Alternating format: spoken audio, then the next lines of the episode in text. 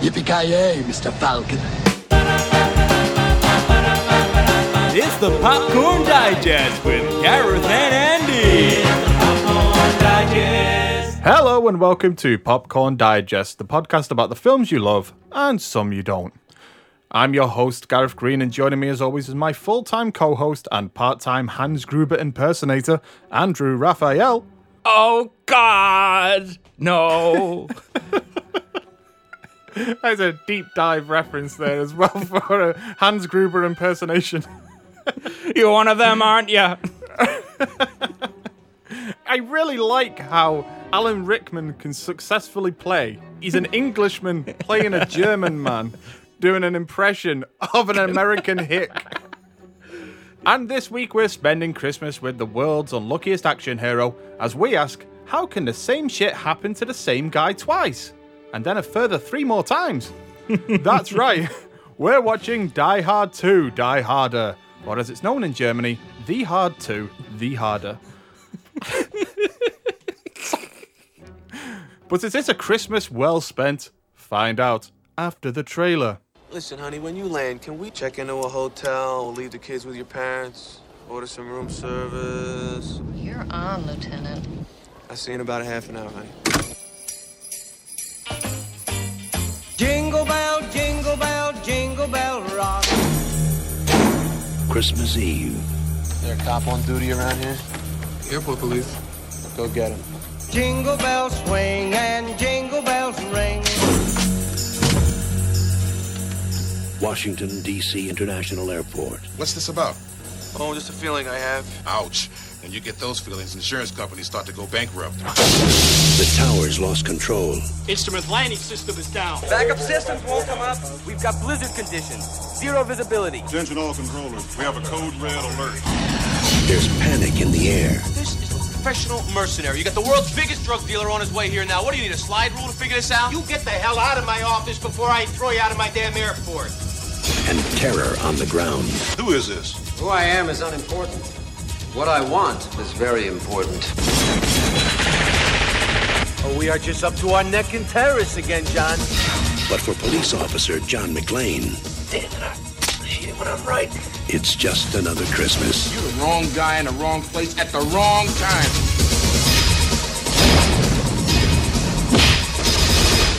Story of my life. A pre Ambien addiction, Bruce Willis is back as John McClane, an everyday blue collar American cop who finds himself up against his deadliest foe yet the marginally visible ball bag of William Sadler. However, unlike most American cops, McClane spends his days protecting civilians, shooting extremists, and befriending black people? How unbelievable. okay, so Die Hard 2, Die Harder. I mean, that is one of the best, worst titles ever, surely. Yeah, I'm not entirely sure what the official title is because earlier on today I learnt that the subtitle of Die Hard 2 Die Harder was in place early on in the marketing and then later it was dropped. And as you'll notice on the actual film, it's just Yes. known as Die Hard 2. Die Hard 2. But then subsequently on home video release, the Die Yeah. Harder moniker has been retained. So it's very confusing. Yes, it's puzzled philosophers for years, honestly. Yeah. So, Andy, are you a fan of the Die Hard series? Is this your first tango with Bruce Willis's John McClane everyday action hero? Uh, yes, I'm a massive fan of the Die Hard trilogy. Yes, yes, the Die Hard trilogy. It's a trilogy that joins the ranks of, you know, the Indiana Jones trilogy, the Star Wars trilogy. Yeah. The, the best trilogies. Uh, yes, as am I. Again, also a huge fan of the Die Hard trilogy. Most, I would say, though, of Die Hard 1 and Die Hard with a Vengeance. Die Hard 2 was always, for me, the lesser of the Die Hard films, and yet, retrospectively, it's certainly gone up in my estimation in the years since. But when it was uh, when it was just a trilogy, it was always the weakest link in, that, in those core three films for me. Yeah, but it's still my uh, my third favorite. Yes, of three. you have three. yeah. if I'm absolutely bluntly honest, I don't think Die Hard 4 or Live Free and Die Hard is a terrible film. No, it's not. I think it's a competent modern action film, but it doesn't have any die-hard feeling whatsoever for me. It's just no. kind of a run-of-the-mill action thriller. Starring Bruce Willis. As Bruce Willis of that time, I don't feel like he's playing John McClane at that point, and obviously even more so when you get to A Good Day to Die Hard. A Good Day to Die Hard is still the only Die Hard film I have not seen all the way through. Oh, it's wow, the yeah. first film of that series that I've turned off halfway through because I just found it incredibly boring. Yeah, yeah. But yes, for me, Die Hard 2, Die Harder, I was actually. I was the one that said, let's do a couple of Christmas specials. We'll do a couple of Christmas based films. And I knew when I put that gauntlet down, I said, you pick one and I'll pick one. And I already yeah. knew I was picking Batman Returns. But in the back of my mind, I was actually going to pick Die Hard 2. But then I mm. thought, no, Andy's going to pick that. I know for sure Andy's going to pick Die Hard 2, Die Hard. And surely enough, you did. So, Yeah. Andy, take the reins. Tell us a little bit about Die Hard 2. Well, I mean, it's yeah uh, for a Christmas movie. I mean, obviously, people always talk about the original Die Hard as being Yeah. a, you know a Christmas movie, and for some, the ultimate Christmas movie. The debate rages on. Yeah.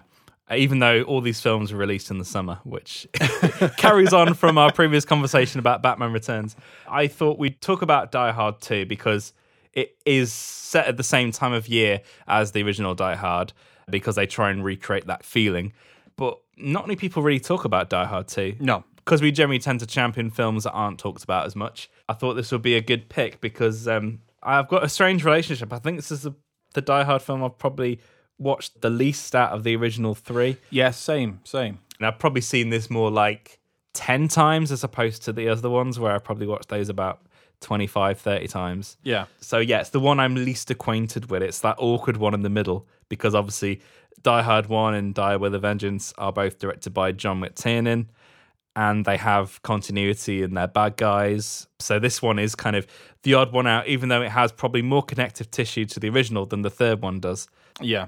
So moving on to the making of this film as well, because I we always do this every single episode. It's all about laying the context down. Let's give some history for these films. So I don't actually know that much about Die Hard 2 in terms of the context. There's very little out there. So what I've done is I've done some research on well, the making of Die Hard, where the character came from, other actors that were in contention for the role before Bruce Willis came along and made it his own. To begin, really, I, think we have to go straight back to the source material, and Die Hard is actually based on a book, which is somewhat little known, I would say, in terms of a trivia fact. Not many people do regard Die Hard as one that is being based on a pre existing material. Hmm. But I would say it's very loosely so. Yeah, very loosely. And that book was Nothing Lasts Forever by Roderick Thorp. There's a, a Frank Sinatra film, isn't there, which is based on a previous book, which was The Detective, which was a film released in 1968. Die Hard as a film started off as a sequel to that film. To the point in which Frank Sinatra had first refusal before Yeah. they could offer it to any other person. So they had gone ahead and, and written this story about, uh, you know, a 30 something middle aged cop who's uh, having marital difficulties. And the first thing that they have to go to is Frank Sinatra, who's like 70 years old. like, do you want to play John McClane? How good's your yippee ki yay, motherfucker? Yippee ki motherfucker.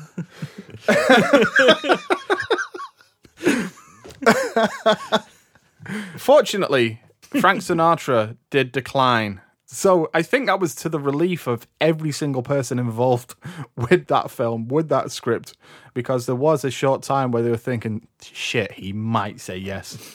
he, Frank Sinatra might say yes. They were actually like shopping the character of John McClane out to a lot of different actors. And I'm just going to go through the many actors that this went through before it arrived with Bruce Willis. So obviously, as he was offered every single role from around this time, Arnold Schwarzenegger was the was first, and then we have Sylvester Stallone, Richard Gere, Clint Eastwood, Harrison Ford. Mm, I can see it being a Harrison Ford movie. It's not the Die Hard we know, but I can see it working yeah. as a Harrison Ford movie. Burt Reynolds was offered, Nick Nolte, Mel Gibson, Don Johnson, Richard Dean Anderson, Paul Newman, and James Caan. They were all offered it, and it eventually went to Bruce Willis almost as like a last ditch offer. And they were so unsure about whether it was going to work with him as well as an actor. Yeah. That it was solidified by McTiernan's then girlfriend, who just happened to be sitting next to a representative from CinemaScore on a plane.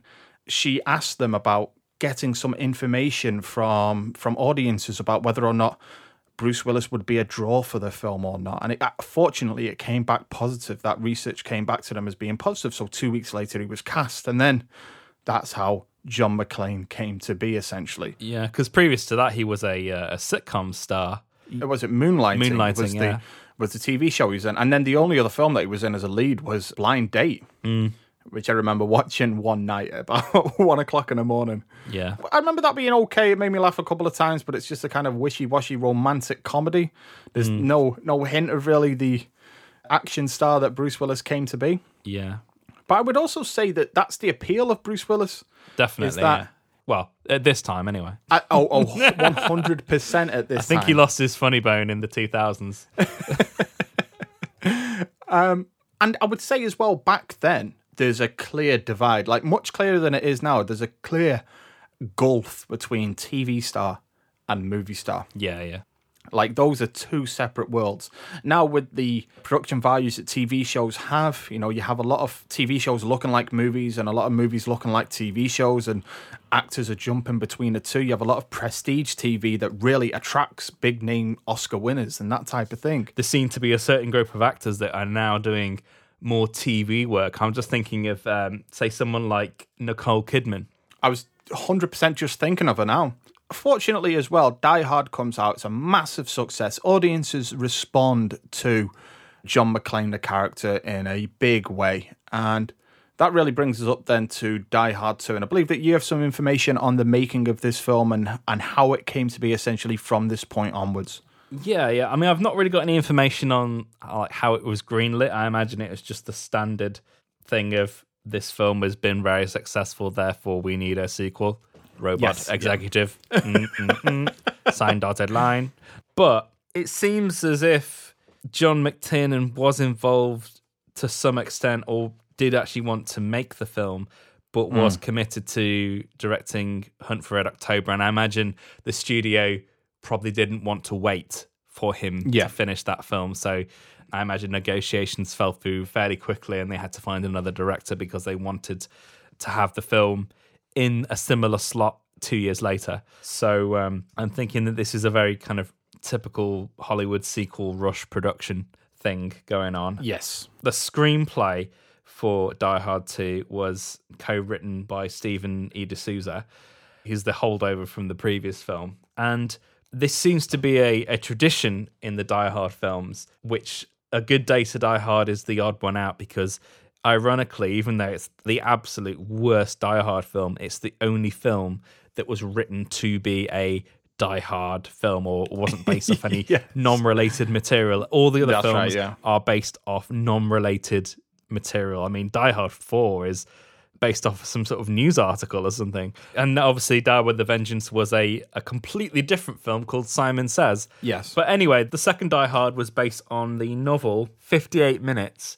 Which was published in 1987 and was written by a guy called Walter Wager or Wager. I think it's Wager. But Yeah. um, the central plot of that is a guy who, where terrorists take over the airport, his wife is in a plane above, and he's only got 58 minutes to get her down before the fuel runs out. And that's the mm-hmm. general premise of the plot, which is pretty much repeated verbatim. I think the main difference that they had is obviously the changing the character to McClane. And I think they did quite a lot of work on who the villains were. I think that was the main Yeah. change that they made was the the context of the villains and what they were actually doing.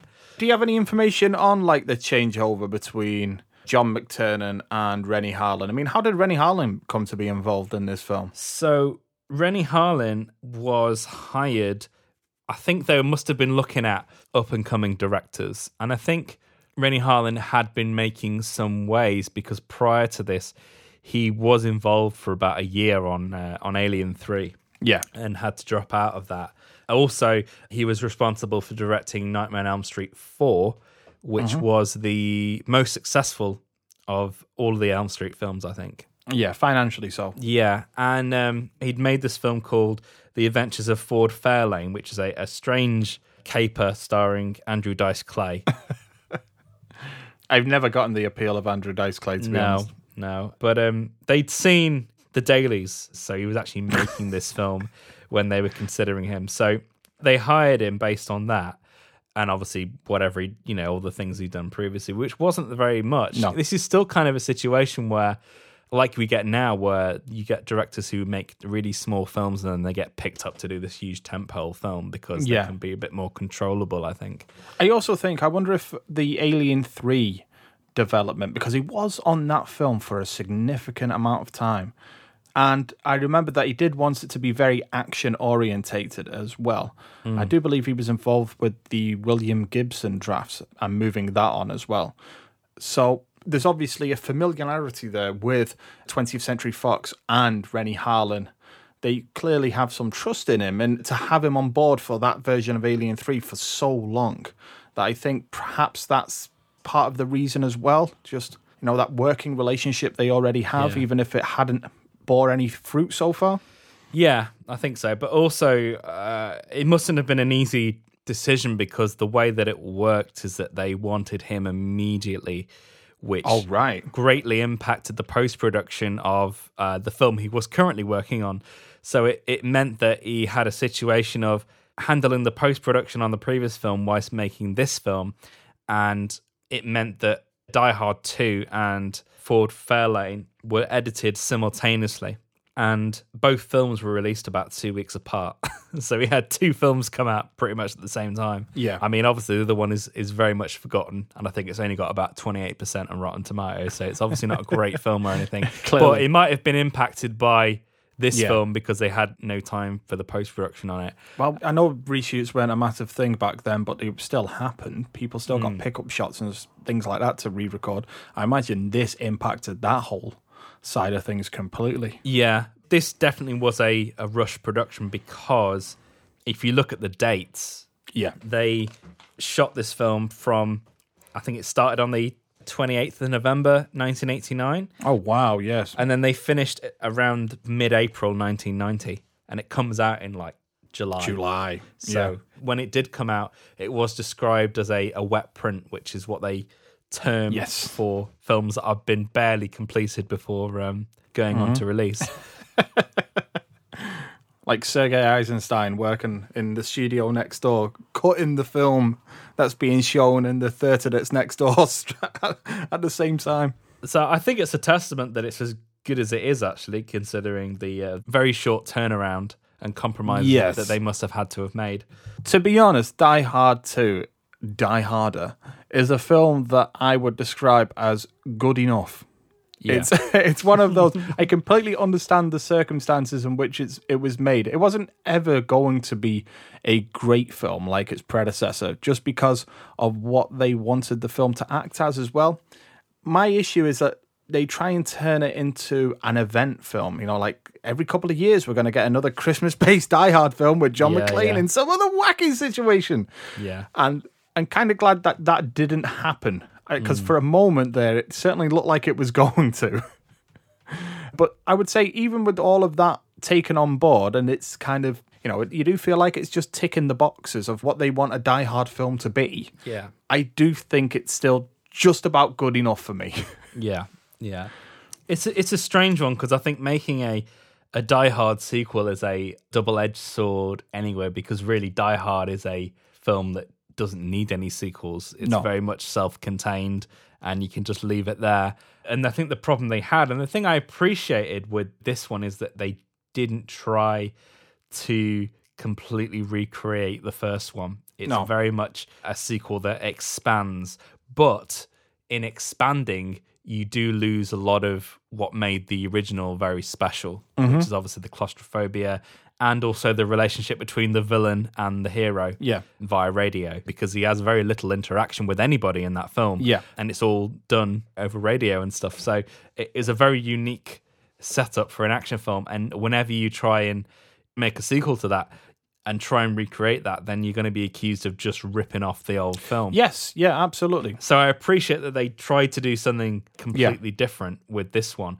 but again, it just becomes a um, a more standard action film because of it. That's it. Yeah, I agree with you as well because I like that with this one, as you mentioned, it's not just John McClane on his own against the villains again, although it does often end with him in that situation. Yeah, yeah. But he's still in contact with people face to face that are re- reoccurring characters that he brushes up against and that type of thing.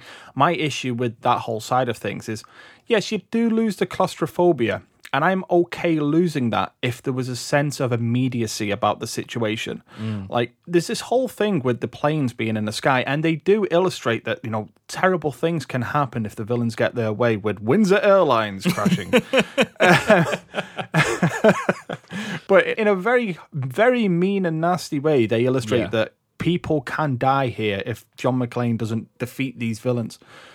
However, despite this, there's never any real sense of like immediacy. There's a moment later on in the film where John McClane's just kind of sat on the stairs, just looking a bit defeated after the plane crash, and somebody comes up and says, "You know, we've only got a, an hour of fuel left uh, until your your wife's plane." uh, Blah blah blah, and everybody goes, "Okay, so, uh, better better do something then, I suppose." And They really stretch out the planes flying above, don't they? Yeah. yeah, and nobody on the plane gives a shit. No. really, to be Not honest. until like right towards the end. Yeah. If it had a sense of urgency, kinetic energy to it, like everything was moving on to the next thing, like in a powerful kinetic way, Yeah. and the villains were more involved in that, I think this whole thing would have worked more and still could have been different as well. Yeah, and it's strange that there isn't that because on the basis of what the novel's called and the and the setup of the novel, it does seem very much time based.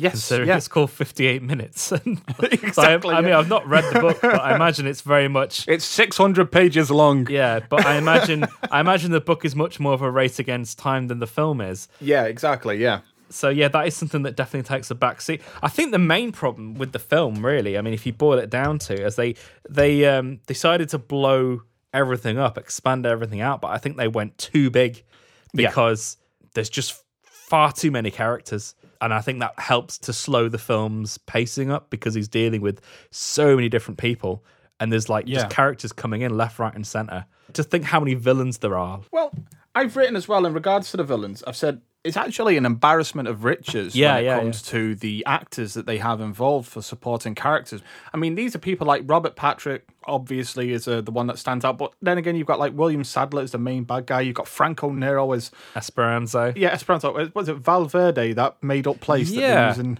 all of these films? It's the same one they use in the Commando because it's the same uh, writer and the same producer. So That's it. Yeah. Yeah. but none of them really make an impact. you cut John Leguizamo for like one shot. Exactly. I'm, I'm Robert Patrick for one line before he gets shot as well. Uh-huh. And these are actors that we know have presence. Mm. They can have presence if they're allowed their own space within a film. But they're just there, as you say, deliver one line, get shot, cannon fodder.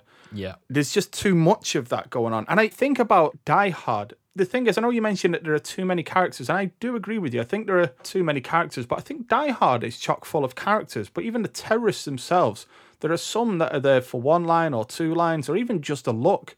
But I know who all of those terrorist characters are. Yeah, yeah.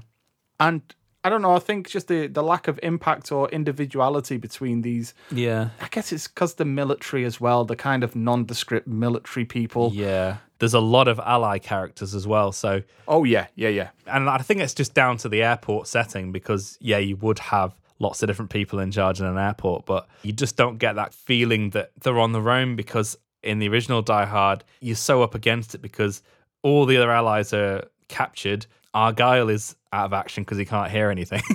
He's just Yeah. rocking downstairs with his limousine. You know what? People die that day, and Argyle is having the time He of is. his life. I want to watch that film. Why don't they make a Die Hard film which is just about Argyle and his day? yeah, just him and that massive teddy bear. It can be like a buddy cop film. Yeah. The climax is when he rams into the van. Yeah, exactly. Yeah.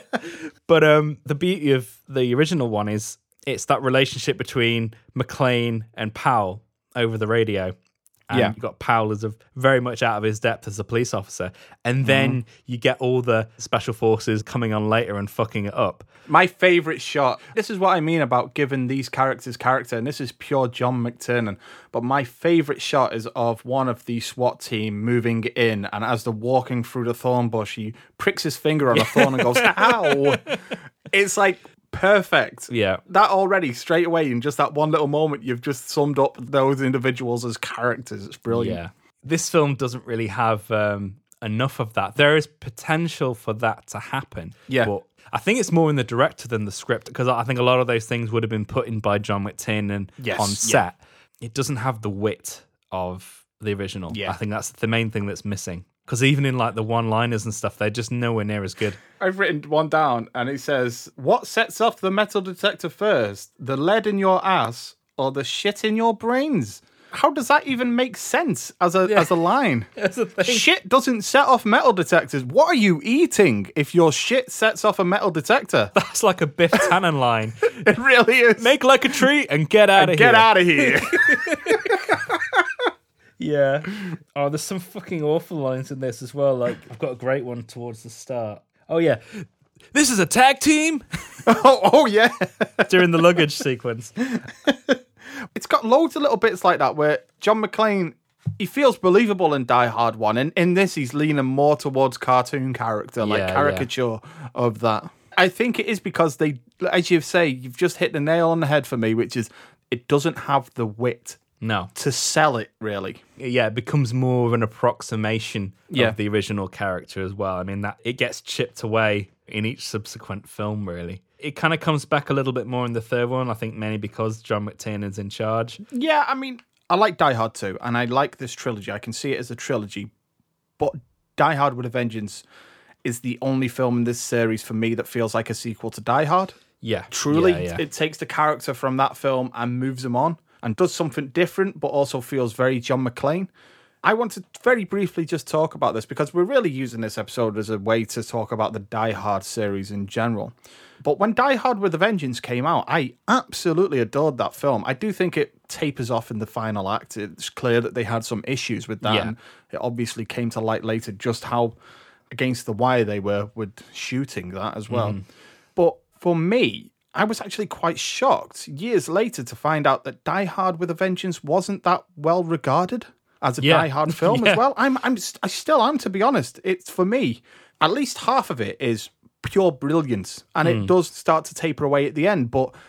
It still completely works for me. It's still like four out of five film for me. Solid yeah, four out of five film for me. I mean, how do you feel about Die Hard with a Vengeance? I know I've just like enthused massively about it, but how do you feel about it? Oh, yeah, well? definitely. I mean, it, it baffled me, isn't it? Got like a 50 odd percent rating. Ex- on, yeah, something like that. I'll just and it's much worse reviewed than the fourth one. And I'm like, what the fuck? Seriously? That's. holy shit, fifty nine percent. You're Yeah. absolutely right. But it's strange because when people talk about it, they do talk about it affectionately. Oh, yeah, it's the one with Sam Jackson in it. You know, it's like. Yeah.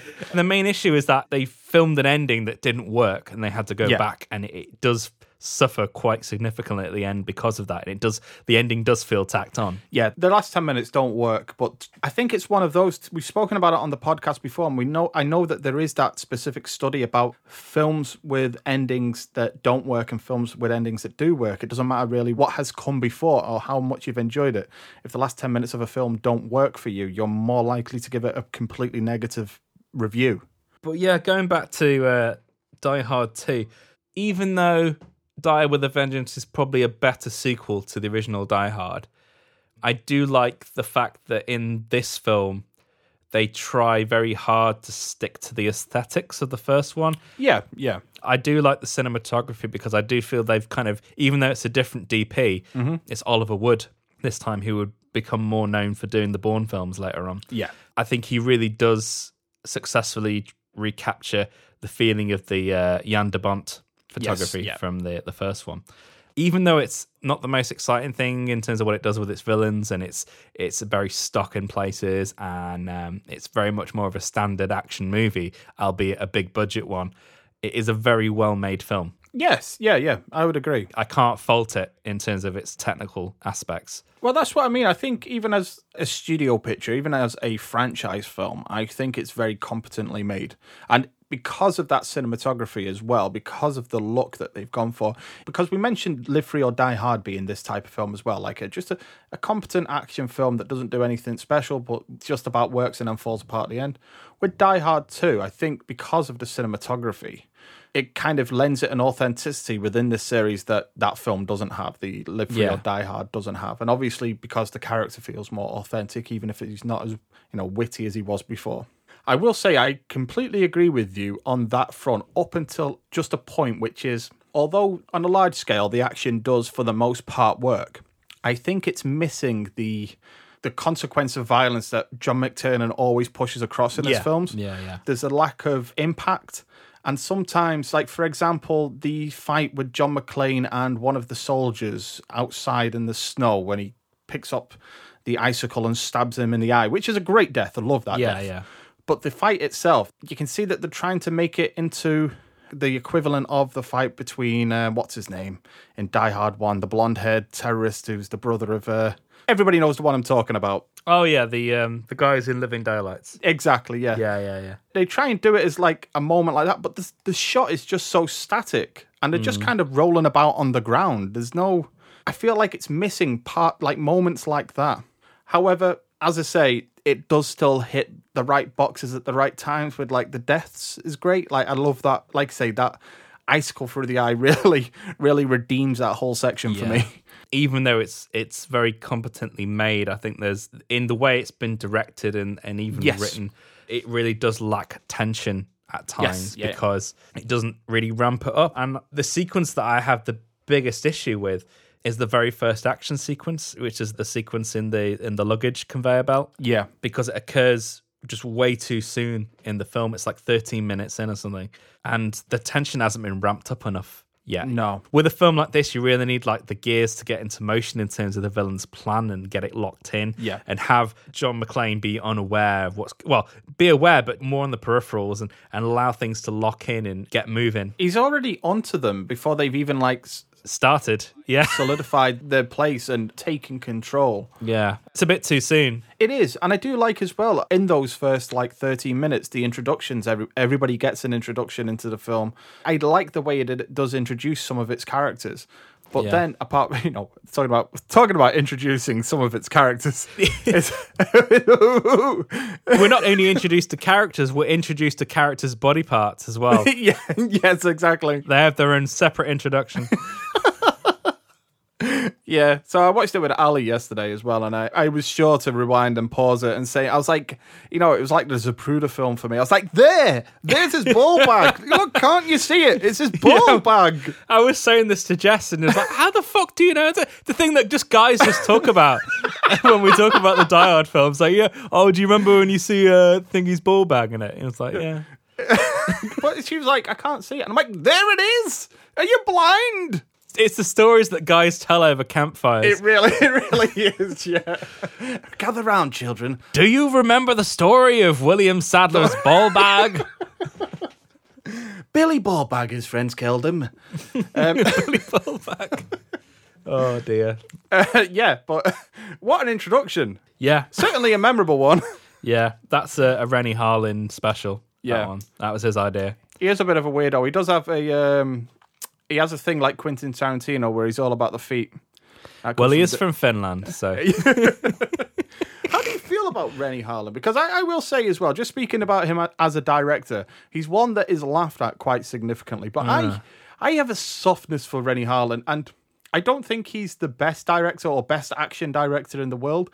But I don't know. I, I think of like the Long Kiss Goodnight works for me, and Deep Blue Sea works for me. For I think I was one of the only people that actually went to see Cutthroat Island at the cinema. I've st- still never seen it. Have you not? I actually went to the cinema to see that film. I'm one of the 20 people that went to see it in Britain, I imagine.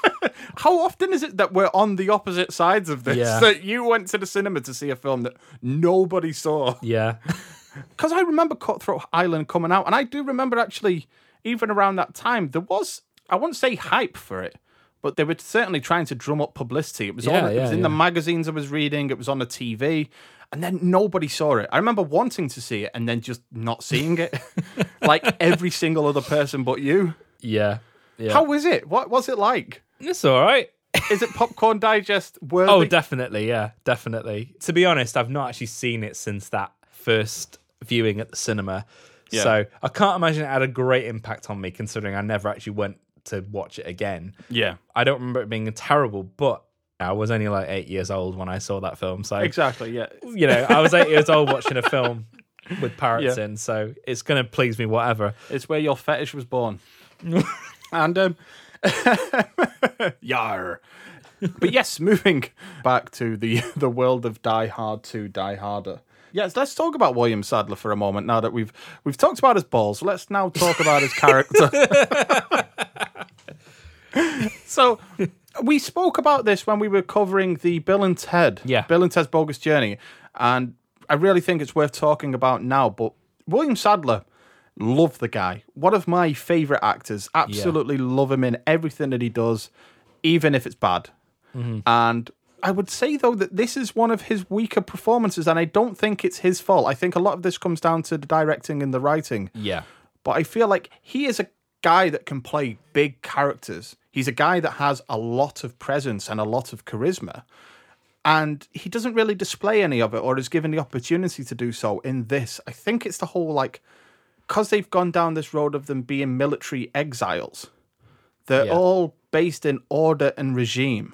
But they don't really have any presence because of that, because they're also very strict. I'm not saying that they all need to be Hans Gruber level of like flamboyant or Yeah. flamboyancy, but I still want to have something like even if it's menace, I want more menace, more theatricality in that menace as well.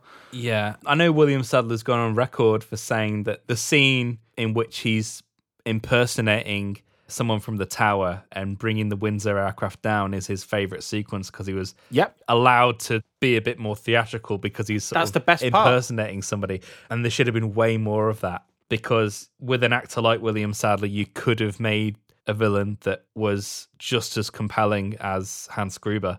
Yeah, he's certainly the actor that could sell that completely. but yeah, it's all been toned down and stripped back to this sort of stock military type that he's had to play, and um, you know he's good at playing it. Yeah, yeah. It's not very interesting. And that's it. I 100% don't believe that it's anything that William Sadler is doing. What I feel like when I watch it is that, from a filmmaking point of view, they're scared of competing with Hans Gruber and failing. Mm. So much so that they've gone too far in the other direction. And I think, yes, sure, I absolutely agree that after Hans Gruber, the right idea is to do something different. But that doesn't mean that you need to neuter your character to this point. And I feel like they've just been too scared that those comparisons are going to come up. But as a result, that character doesn't make an impact really.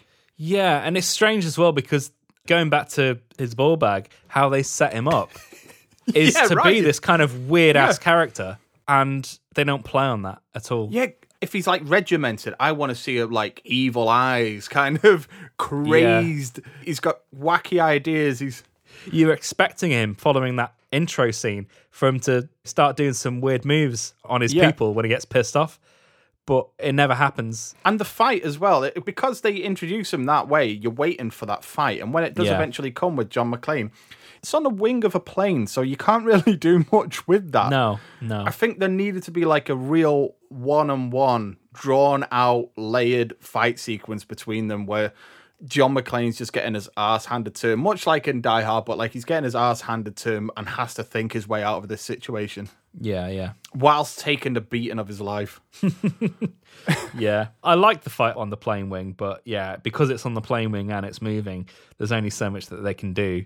Exactly, yeah. I have no issue with it culminating with a fight on a plane wing. In fact, the ending of the film, I would say it probably wins the award for being the second best climax of the series Yeah, yeah, definitely agree. because even though With a Vengeance is a better film, yeah, it falls down in its climax. Whereas obviously you can't beat the climax of the original, but it's definitely comes second, I think. Well, I would say that it shares something in common with the original as well, in that whereas the original ends with everybody's favorite character, you know, what's his name, Powell, like his whole arc in that film is learning to shoot people again, and oh, like that's Yeah. his that's his arc. He's a cop that perhaps shouldn't have a gun Mm. because he shot a kid. So perhaps that's the right thing for him not to have a gun. Yeah. And it ends with him finally overcoming his fears and murdering a son of a bitch. Yeah. I was thinking about this earlier, and I would say Die Hard is a perfect film apart from that last minute.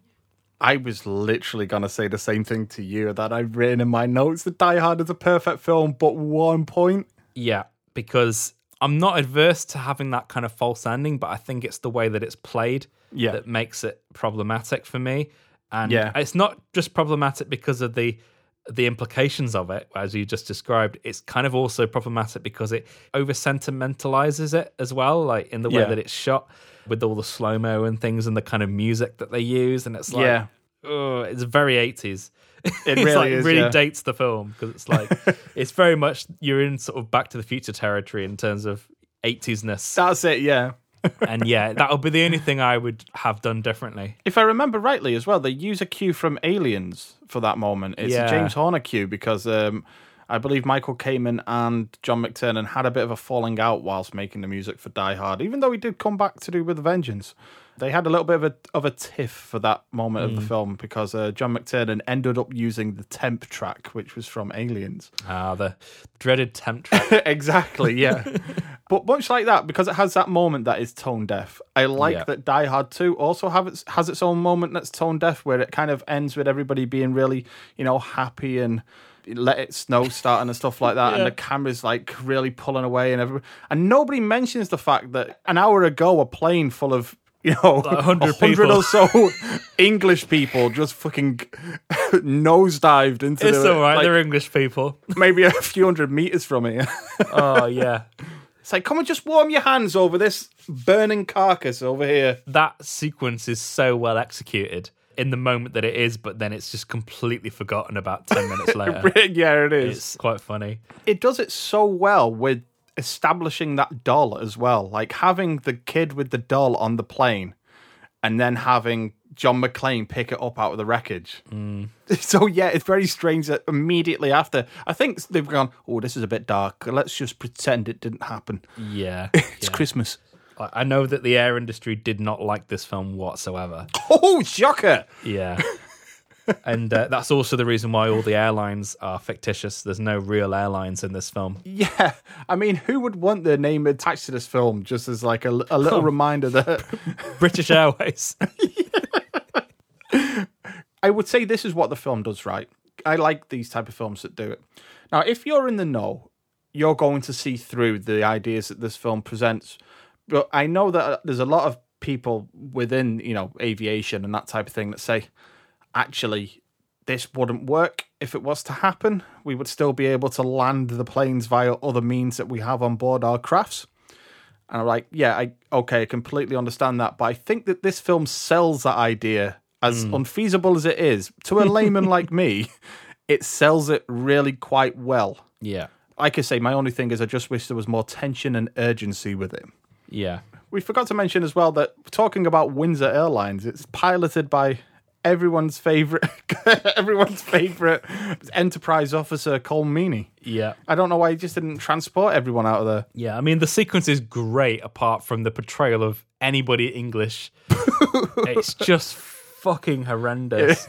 Tea and crumpets. yeah, it's properly like an American's view of what English people are, and they fuck it up so badly. Yeah. It's like borderline racist because it's that bad. That said, I have heard people say about our podcast, uh, some of our American listeners, that when we say bits and bobs, it Yeah. makes them feel very British indeed. haberdashery.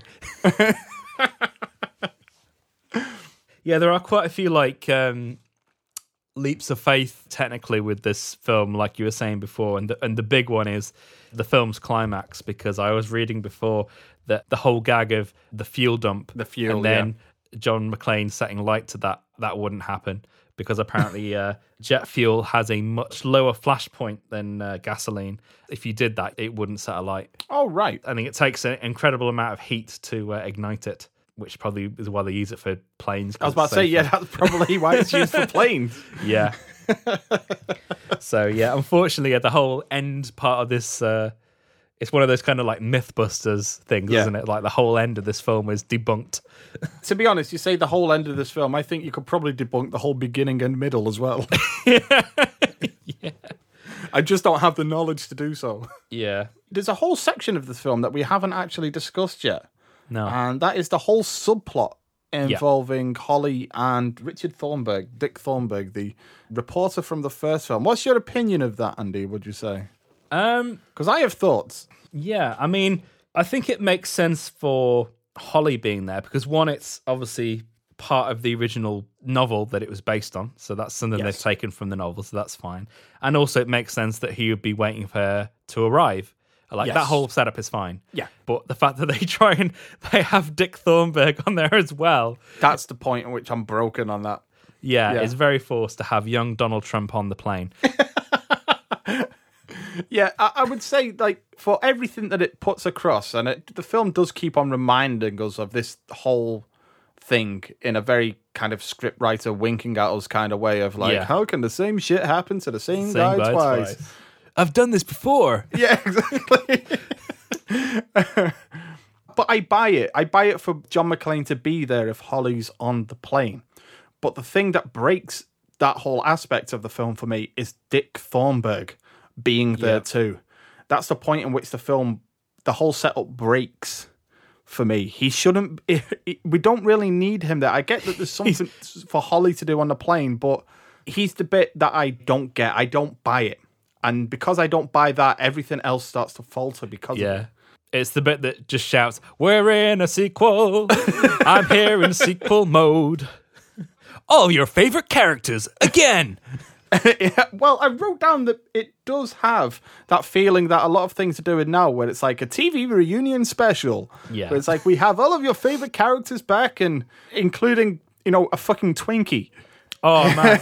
I'm going to say that Sergeant Al Pal is sponsored by Hostess. They're really getting that product placement in there. I mean, that's another story, isn't it? That's the famous Black and Decker story where um, Black and Decker sued Die Hard 2.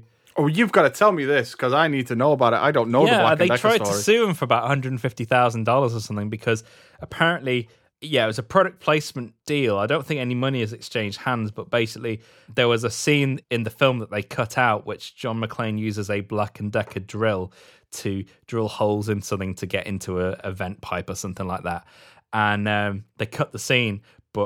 Black and Decker had invested a lot of money in tie-ins, so Ah, when they shit, discovered yeah. that the scene wasn't in the film, they tried to sue the uh, Fox or somebody for um, breaching their contract, even though there was nothing. I don't think it, it went. It didn't go anywhere because apparently no money had changed hands in terms of them being able to use the Black and Decker brand or anything like that. So- Right, got you. But it's just a famous thing that Oh right, no, I didn't. I didn't famous know product placement case.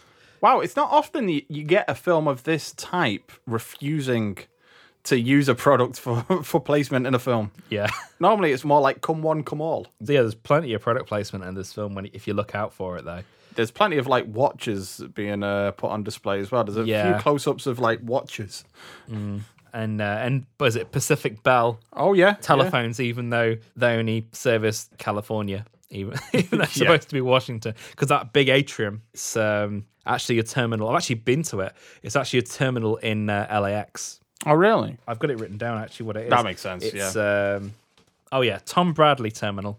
Uh, Yeah. And then yeah, other parts of it doubled, and then yeah, that's Stapleton, and then yeah, just a, a fuckload of model work, which some of it Yeah. I didn't even realize was model work. It's that good. You know what? I've just thought of. I mentioned before that I said it's like a TV reunion special in terms of Yeah. like the characters coming back, but actually. This is a a very localized reference for us. Yeah. It's actually more like a Red Nose Day reunion special. Yeah, it really is. you know, it, it's It got really that is. feeling. Yeah, it's like that um, when they do those um, Richard Curtis reunion Ex- mini films. exactly, Like yeah. the Love Actually one and the For Wedding Dinner Funeral one. Yeah, it really is like that. the weirdest one is the Al Powell one though, because he gets such high billing for what Yeah. is like two minutes of screen time. Of which Yeah. a minute of that is just eating a Twinkie. It's an easy pay job that one. yeah, you get free Twinkies. I like as well that Bruce Willis is flirting with the receptionist and like he's got like a busted open eye, he's got scabs all over his hands.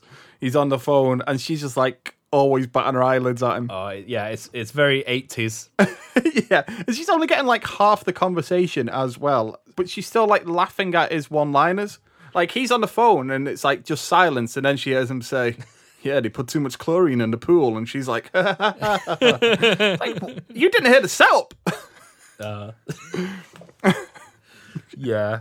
the bit where she flirts with him and says, "Do you want to go get something to eat?" I feel like is it's a bit like massaging Bruce Willis's ego a little bit there. Yeah, definitely. I'm not saying that Bruce Willis isn't with how his sexual charisma and chemistry on screen during Yeah. this, these times. Man, what happened to Bruce Willis? Even watching this film, what happened to Bruce Willis? I remembered a couple of years ago I watched 12 Monkeys and it made me cry. And it wasn't specifically anything that was sad in the film. It was a moment in which Bruce Willis is in a car and he's talking about how bad it is in the future and how wonderful it is now. And he's crying. He's listening to the radio. He's going through the radio as well, and play, he's kind of like playing about with everything. And it made me realize, like, oh man, what happened to this version of Bruce Willis? And I got a little bit teary eyed. I was thinking, this guy could act, and he, he was like the real deal. He had everything. He had like the charisma, but also he could be an action hero, but he could also do drama. He had real acting chops as well. And somewhere along the line, he just stopped caring. He stopped pushing himself. I think the last film that he ever did anything was Looper. Yeah. I think he does sometimes try with it's like a independent production, like I'm thinking um like The- the Moonrise Wes Kingdom or something like that. Yeah. Yeah, something. yeah. But if it's anything like just like actiony, I'm trying to think has he done anything big budget recently? I can't He came back for Glass, and even in that, he he's not he's not terrible in it, but he's still just he's not doing anything in it to push himself, and to a point in which I think there's a decision made during the making of that film to start marginalizing his character. And Yeah. you can see that like there's action sequences in that film, and it only has very little action. But there's sequences in that film where it's clearly a body double because Yeah. Bruce Willis wasn't going to be there for that. Yeah, I don't know. I'd have to do a bit more reading into why that is, but he's just done endless streams of direct to DVD fodder and it's just fucking terrible. Yeah, films where he's clearly being like shot over a weekend. Yeah. all of his stuff, and he's he's not in shot with anybody else, and everything else is a double, a bald double. Yeah, and it's not even at the Nicolas Cage caliber either, because at least Nicolas No. Cage throws in a, a quirky performance or something like that. Whereas Yeah. Bruce Willis is just fucking boring. It does make me think maybe there's some sort of like tax reasoning or Hmm. something like that. Like he has to be in stuff. It's not just a matter of holding out for the good films. He's Yeah. just having to be in film after film after film. There's something in that. But like you say, Nicolas Cage, at least he's still doing it in a way in which he's like, well, you know what? I have to do these terrible, terrible films one after the other, but I'm going to do them in a way in which I'm getting something out of them as well. so they're going to be fucking wild. and I I read an interview with him, and he's very like, he's very upfront. He knows about what type of film he's making, but he's like, from what Nicolas Cage says, every film that he approaches, no matter what it is, it's still a film. It's still a paid job and I'm still gonna give it a performance because that's what people are paying me for. Mm. And it's like you're not just getting the Nicolas Cage name. Yeah. I like Nicolas Cage. Yeah. Started off as a conversation about Bruce Willis and it ended with me saying I like Nicolas Cage. yeah. it says everything. But um, yeah, it's a strange thing with the characters in this film, especially the returning ones, because some of them shouldn't be there. But at the Yeah. same time, I do like that they're there. I, it's really forced, but I do like that Thornburg subplot because it just further reinforces what a fucking knob he is. Yeah. I just like that aspect of him chasing Yeah. a story and him the one causing the panic. Him getting tasered is quite amusing as well. So it's not all bad, even though it really shouldn't be there. It shouldn't be there, but I will say that they do make it successfully part of the plot in a way that isn't too forced. In Yeah. that, obviously, he's got a sound guy on the plane that can listen in on the uh, the cockpit comms, and then that's how they discover that there's terrorists that have overtaken the airport, and it's through Dick that actually. That information is leaked back to the terrorists. That everybody's in know of this. That everybody's in conversation with each other. Also, man, Holly is sat next to a very crazed old woman that likes to taser her dog. that's Yeah. That's really something. That's like a old woman written by Shane Black kind of. It thing. is, isn't it? Yeah. oh dear. I'm just trying to think of these other characters because some of the new characters are very cartoony. Obviously, the biggie is Carmine Lorenzo. Oh, who I God, think yeah. we need to talk about because he is action movie captain. Oh, he really is. He's like, I want your badge. And you're- Yeah, he really should be making an appearance in in Last Action Hero. Like he's that yes, cliched. Yeah. Smoke Like- coming out of his ears. yeah. No, oh god, absolutely. And to be honest, I don't know why. In my mind, I'd gotten the actors and characters mixed up between the, you know, the, his cousin. That's Oh, yeah. supposed to have given him the ticket at the beginning, who's uh, Joey's dad from Friends. Joey's dad. Yeah. Yeah.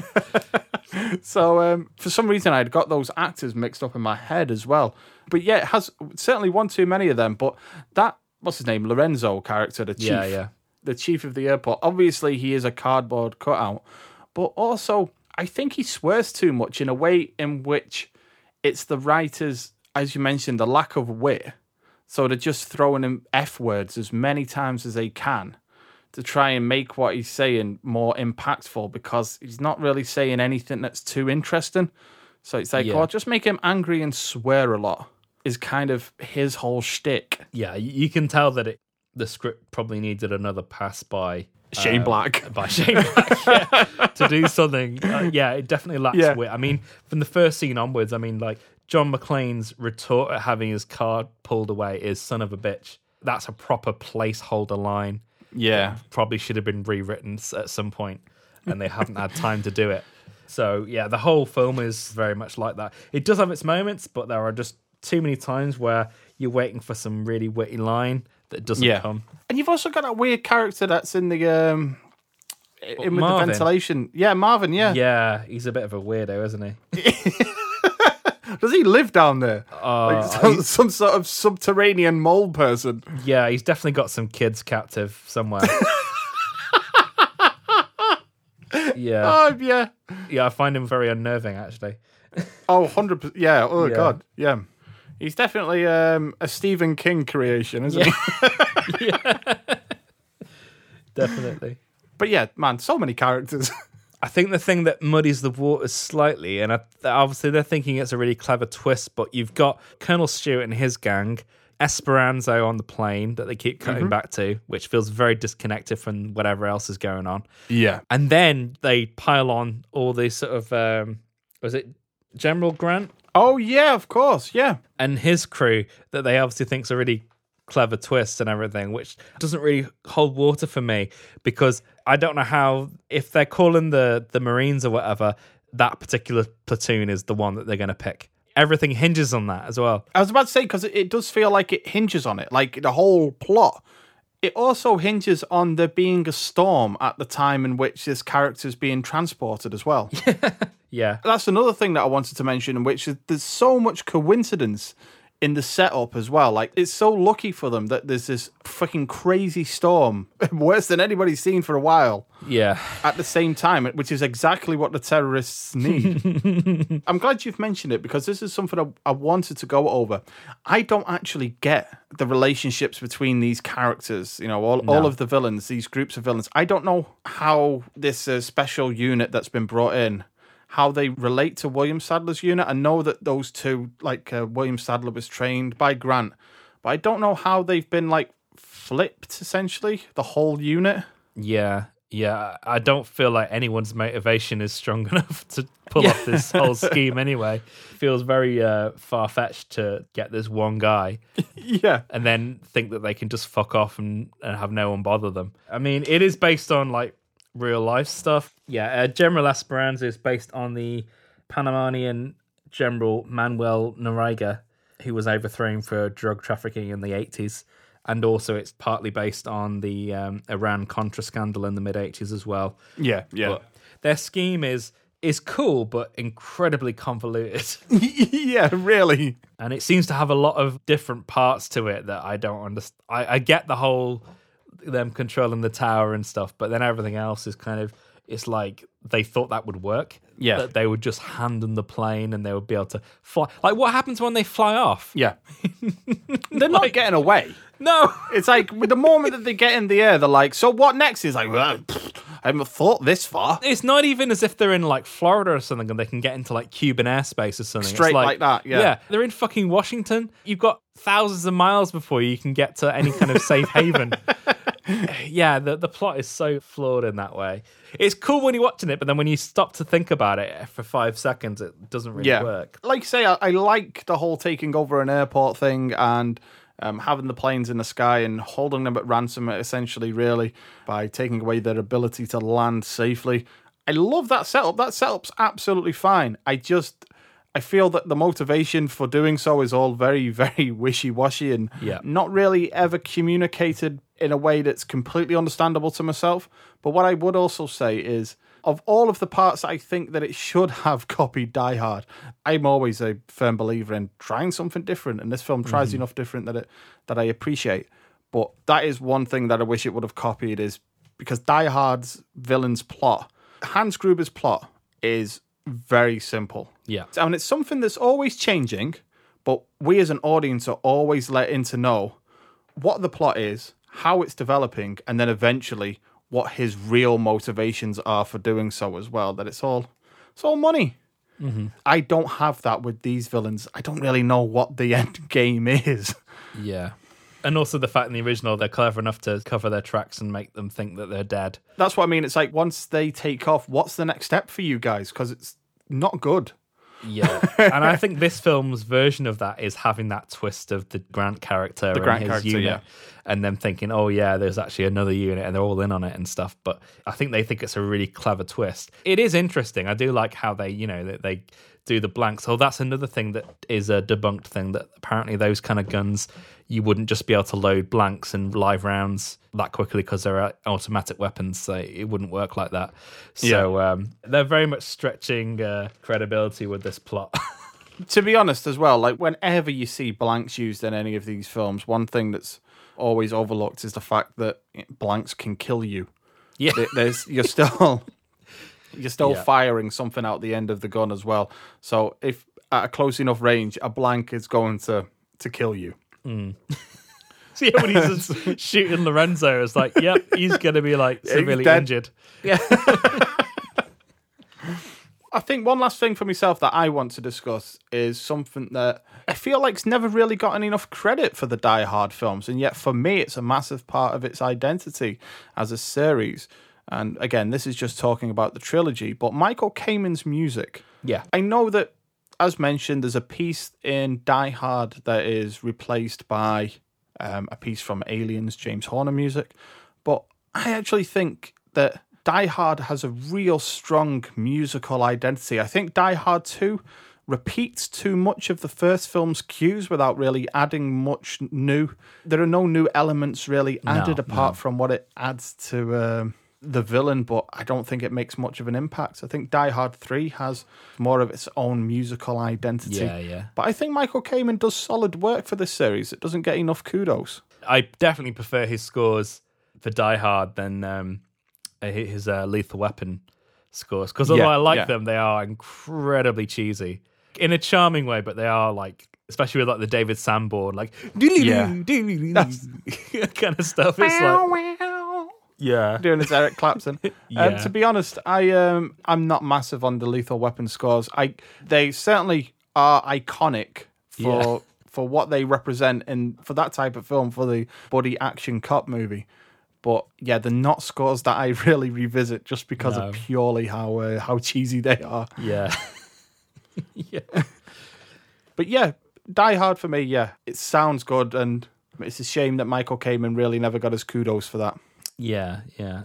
I was gonna say it looks good as well. I was just thinking that the other thing I wanted to mention is the um, the special effects in this film. These are done by uh, ILM, Yeah, taking over from uh, Boss Films, who did the uh, original. And um, yeah, I think the uh, plane effects and everything, and all the models in this film are, are great. Yeah. it does actually feature the first all digital composite shot at the end, which is the last shot in the film. But yeah, I noticed about that composite as well that for the time it looks really quite accomplished because there are so many moving parts of that final matte painting as well. Yeah, like yeah. it's clearly not just a singular matte because you've got people moving throughout it as well. You know, you've got like static elements, but you've got people like moving throughout it. And I thought it looks actually quite accomplished. Mm. And um, to find out as well that it was a fully digital matte, fully digital composite, that is, it's a little moment in film history. It's very well executed, especially when you compare it to something like Air Force One. Oh, which is God, also yeah. dealing with planes. But with Die Hard 2, you're dealing with miniatures at its zenith. Whereas with something like Air Force One, you're dealing with them trying out CGI, but it's very much in its infancy. Yeah. And the difference is quite profound. I think that's Yeah. the real Achilles heel of that film is its effects work. That part really falls Yeah, it apart. does. That film. Yeah. It's it's a Wolfgang Petersen film as well, and his films traditionally look really good. Mm. But even in the way in which that CGI plane is shot is really bad as well. Yeah, it's not It's like good. everything falls apart for that moment. It's clear that nobody felt comfortable doing that or knew quite how to present it in a uh, digital way. No. There's large sections of the airport shots which are entirely models. Yeah. All the stuff with the um, was it the skywalk and any shot Wow, of the tower. I was watching a documentary earlier about that, and apparently the um, they needed to give the effect of something moving on the top of the tower. So what the guy did, somebody made a model of a um, a striptease model. And then just stuck it up, and it's on like a little roundabout thing, and it's just that that's going around up, up in the top. I think the most famous shot out of the whole film, which is a, something that I knew about long before I saw the film, is the uh, ejector seat shot. Yeah, right. I mean, that was on like every advert. Yeah, And the poster as well. I remember the fire behind him and the, the ejector seat up at the camera. yeah, it's, it's definitely the most iconic part of this film. Yeah. because I think I had it in a special effects book. They had a whole section on how they did that and everything. So, It looks really good as well. oh yeah, it does. Yeah, there's one thing I wanted to ask you whether you'd seen. It's a very famous thing that um, shortly after its theatrical run, it ran on uh, I think a, a station called TBS. Is this the dubbed version? The dubbed version, in order to get like a clean version, they did a dub but completely fucked it up. There's a few films out there that have got really famous dubs, and this one is one of them. Yeah. And yeah, it's supposed to be. Sh- I've not seen anything of it. I've, I know. Have you not seen? Oh, I watched some of it this morning. I know it's on YouTube, and I've read about it. It's hilarious. I've read some of the things that they're supposed to say, but I've not seen the video yet. But yeah, it's like one of the most famous bad dubs. Yeah. But there's a whole host of really bad TV dubs. We don't really get that anymore, do we? No. In the 90s, because films were moving on to TV at such greater speed as well, and the rules for television was so remarkably different than what it was for film at the cinema, that you had all of these films, all of these action films with crazy dubs. And I kind of wish we still lived in that world. Yeah, but it's so ridiculously amateurish. I mean, e- even the sound goes down a bit when there's new lines as well, and it's like Oh, really? recorded in someone's bedroom. Whoever they got to like redub, they don't sound anything like any of the actors that they're redubbing either. Especially Bruce Willis's. It just doesn't sound. The best one is obviously the one that gets quoted is "Yippee ki Mr. Falcon." That's the one, yeah. Yeah, it's it's brilliant. It really is. yeah. I'm going to get on that straight away. It's phenomenal. Okay, so moving on to the stats and facts, that part of the podcast where we go over the release of this film, the money that it made at the box office, how it was received by critics, and you know what audiences generally think of this film. So, starting with the box office, well, let's go through the budget first. For this film was 70 million. So 70 million dollars, which was an increase on Die Hard's 28 million dollars. Quite a significant increase in fact. Yeah. Uh, the box office opened to $21 million at the US box office and then to a total of $117 million in the US and $240 million worldwide. And just to give you an idea of the films that it was up against, well, Die Hard 2 opened unsurprisingly at number one. And I will say as well, Andy, it is logged on Box Office Mojo as Die Hard 2, not Die Hard 2, Die Harder. Mm. Just Die Hard 2. Yeah. The thing that I think might solve this issue is how it's logged officially with the BBFC. Because they have to take the official title of the movie. Yeah. I think you'll find it'll be Die Hard 2. So if we go for yeah, so you're right. Oh wait, no. Okay, so here we go. So Die Hard 2 has had several titles over the years. So, Die Hard 2 in 1990 was Die Hard 2. Yeah. Then, when it was re released in 2002, it was Die Hard 2 Die Harder, but it looks like it's once more reverted back to Die Hard 2 again. Mm-hmm. So, it seems to be like a constant back and forth. Yeah. Yeah, so that's a strange one. So number one was Die Hard 2. Number two was Days of Thunder. Number three was a soon to be Popcorn Digest episode, Dick Tracy. number four was Jetsons the movie. Don't remember a Jetsons movie Oh, yeah, I do. that time. I, I don't remember that. Very much belated. Oh, was it? Yeah. Uh, number five was the amazing Total Recall. Number six was Another 48 Hours. Number seven was Robocop 2. Number eight was Ghost Dad. I think that was the uh, everyone's that Bill favorite Cosby? Bill Cosby film with the zapping and the zooping and the. Oh, and anyway, no. and number nine was Gremlins 2: The New Batch, and number ten was Pretty Woman. So that is like a stacked weekend. It's incredible, actually. That is just like classic after classic there. Apart from mean- Ghost Dad. Apart from Ghost Dad, wait, no, especially Ghost Dad. Especially Ghost Dad. I heard it was Jimmy Savile's favorite film. Oh,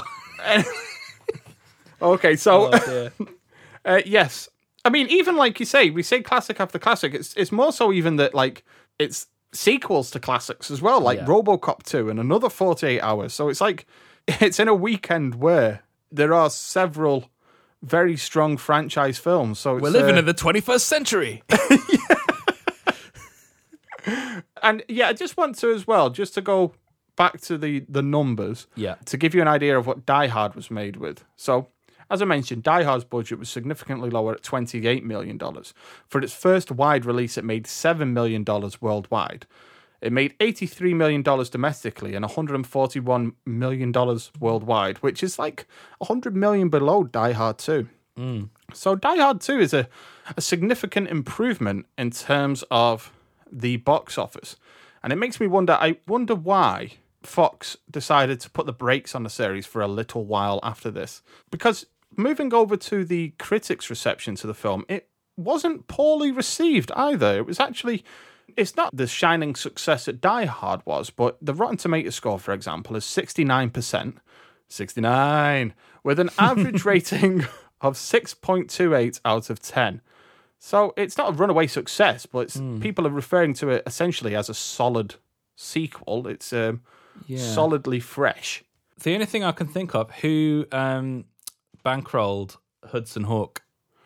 Oh, that could be the winning answer right there. Yeah, because that's the only thing I can think of is that the failure of Hudson Hawk may have put the brakes So on. Hudson Hawk, yeah, 1991, and it is a oh, it's a TriStar picture. Is it a TriStar? Okay. It's a TriStar picture, yeah. But even so, I think even if the studio hadn't been involved in it, I think something like Hudson Hawk may have done a bit of damage. Yes, because it certainly did some damage to the Bruce Willis brand in Yeah, terms yeah. of the way that studios perceived him as at that time as well. I know that he's mentioned that before.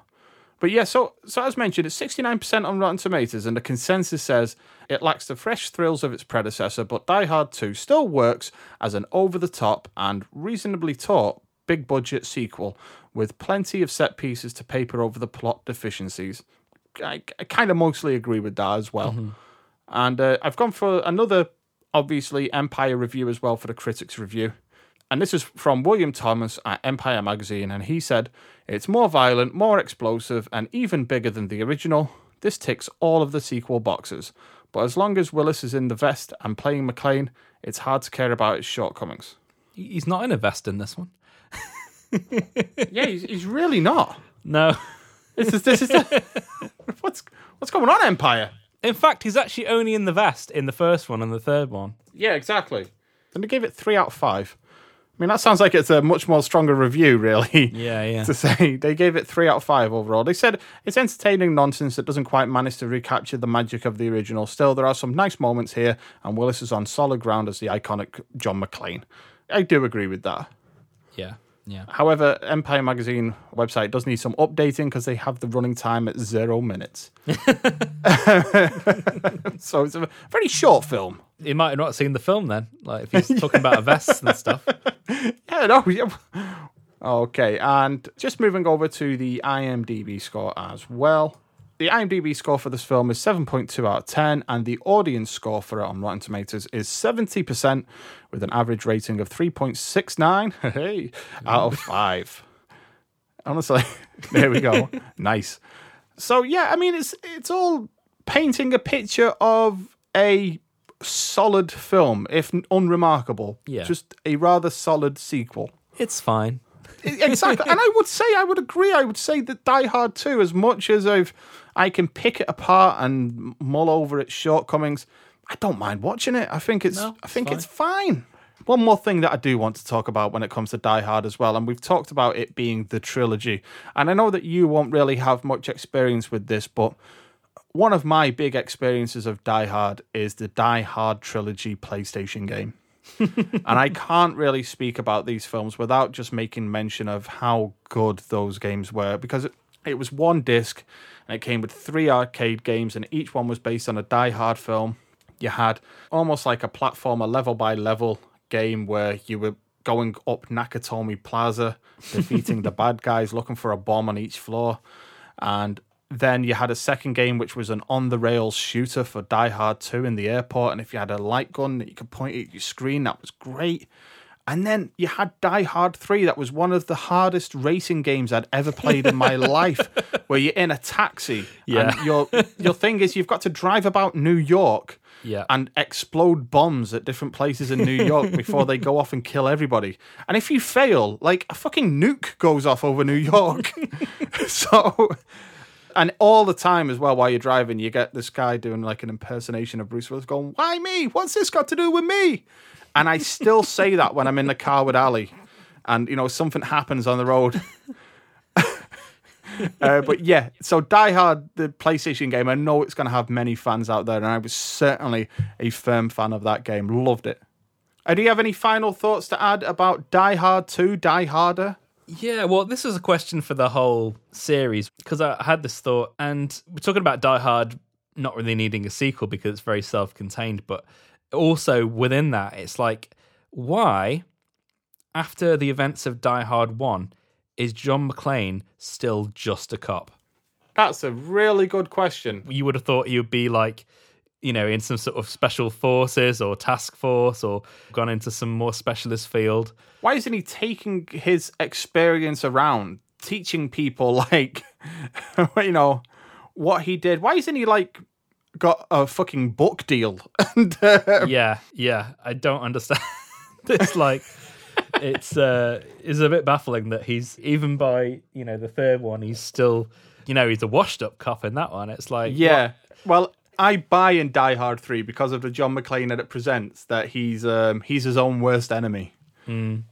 so I, I like I get what Die Hard 3 presents. But yeah, in this one especially, because he's still like a relatively sane and put together guy that isn't at all haunted by any like post traumatic stress of, of his time in Nakatomi because he's a man.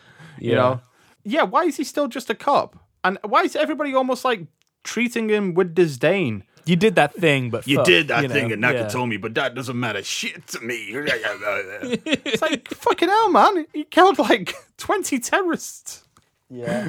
Uh, I had another thought as well, like uh, going back to maybe why there was a gap. I'm thinking, is it because there were so many other Die Hard type movies? Die Hard came- on a like Under Siege and things like that. well, that became a phrase, didn't it? Film started to be pitched as Die Hard on a, and then dot dot Yeah. dot, and it pretty much invented the whole idea of high concept film. So yeah, I imagine so. I imagine that the, the series was saturated with those type of films uh, to a point which, like I say, Die Hard with a Vengeance is not that type of film. No. even though it does feel like for me a, a Die Hard film, you can't really describe it as being Die Hard on a dot dot dot or Die Hard in a bot bot bot. Well, it's Die Hard in the City. I guess so. Yeah, it is. Yeah. yeah, that might have something to do with it. Hudson Hawk plus that kind of idea, the trying to crack a script as well mm. that stands out against that landscape. I imagine that was a tough, tough nut to crack. Yeah. Do you think this series has got anywhere else to go now, or do you think it's done? I honestly think it's done. If Bruce Willis was an actor that was still trying Mm. Because I do think that this whole thing hinges on two elements, and that is the director and Bruce Willis. And I think you can find a director with passion for the Die Hard series to make a Die Hard film, but I don't think Bruce Willis has the passion. And I think because of that, because of where Bruce Willis is in his career, the series essentially has to die. Mm. It has to go away. There's a reboot in its future, but they're going to find that without a Bruce Willis in his prime and without the elements that made Die Hard the success it was, it's just another action film. Mm. All it's going to have is the Die Hard name.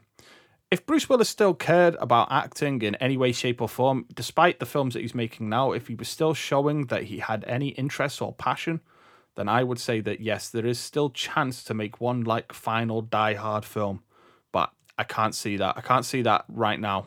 Yeah. Okay, but I mean, all that said, I still think Die Hard 2, Die Hard, though of the trilogy, it's obviously the lesser one for me. Still a solid action film. Still Yeah. a solid Die Hard film as well. Still feels Die Hard. Okay, and thank you for listening to this latest episode of Popcorn Digest. So, obviously, that is the second of our two Christmas specials, and we both hope you have a lovely, lovely Christmas. And you can expect to hear us again. We'll be back with uh, our next season of Popcorn Digest on the 29th of January. But until then, it's bye from myself. Have a lovely Christmas. And I'm gonna kick your fucking ass. Yippee ki motherfuckers. Yippee ki Mr. Falcon. Thanks for listening. When we finally kiss goodnight, how I hate going out in the storm. But if you really hold me tight,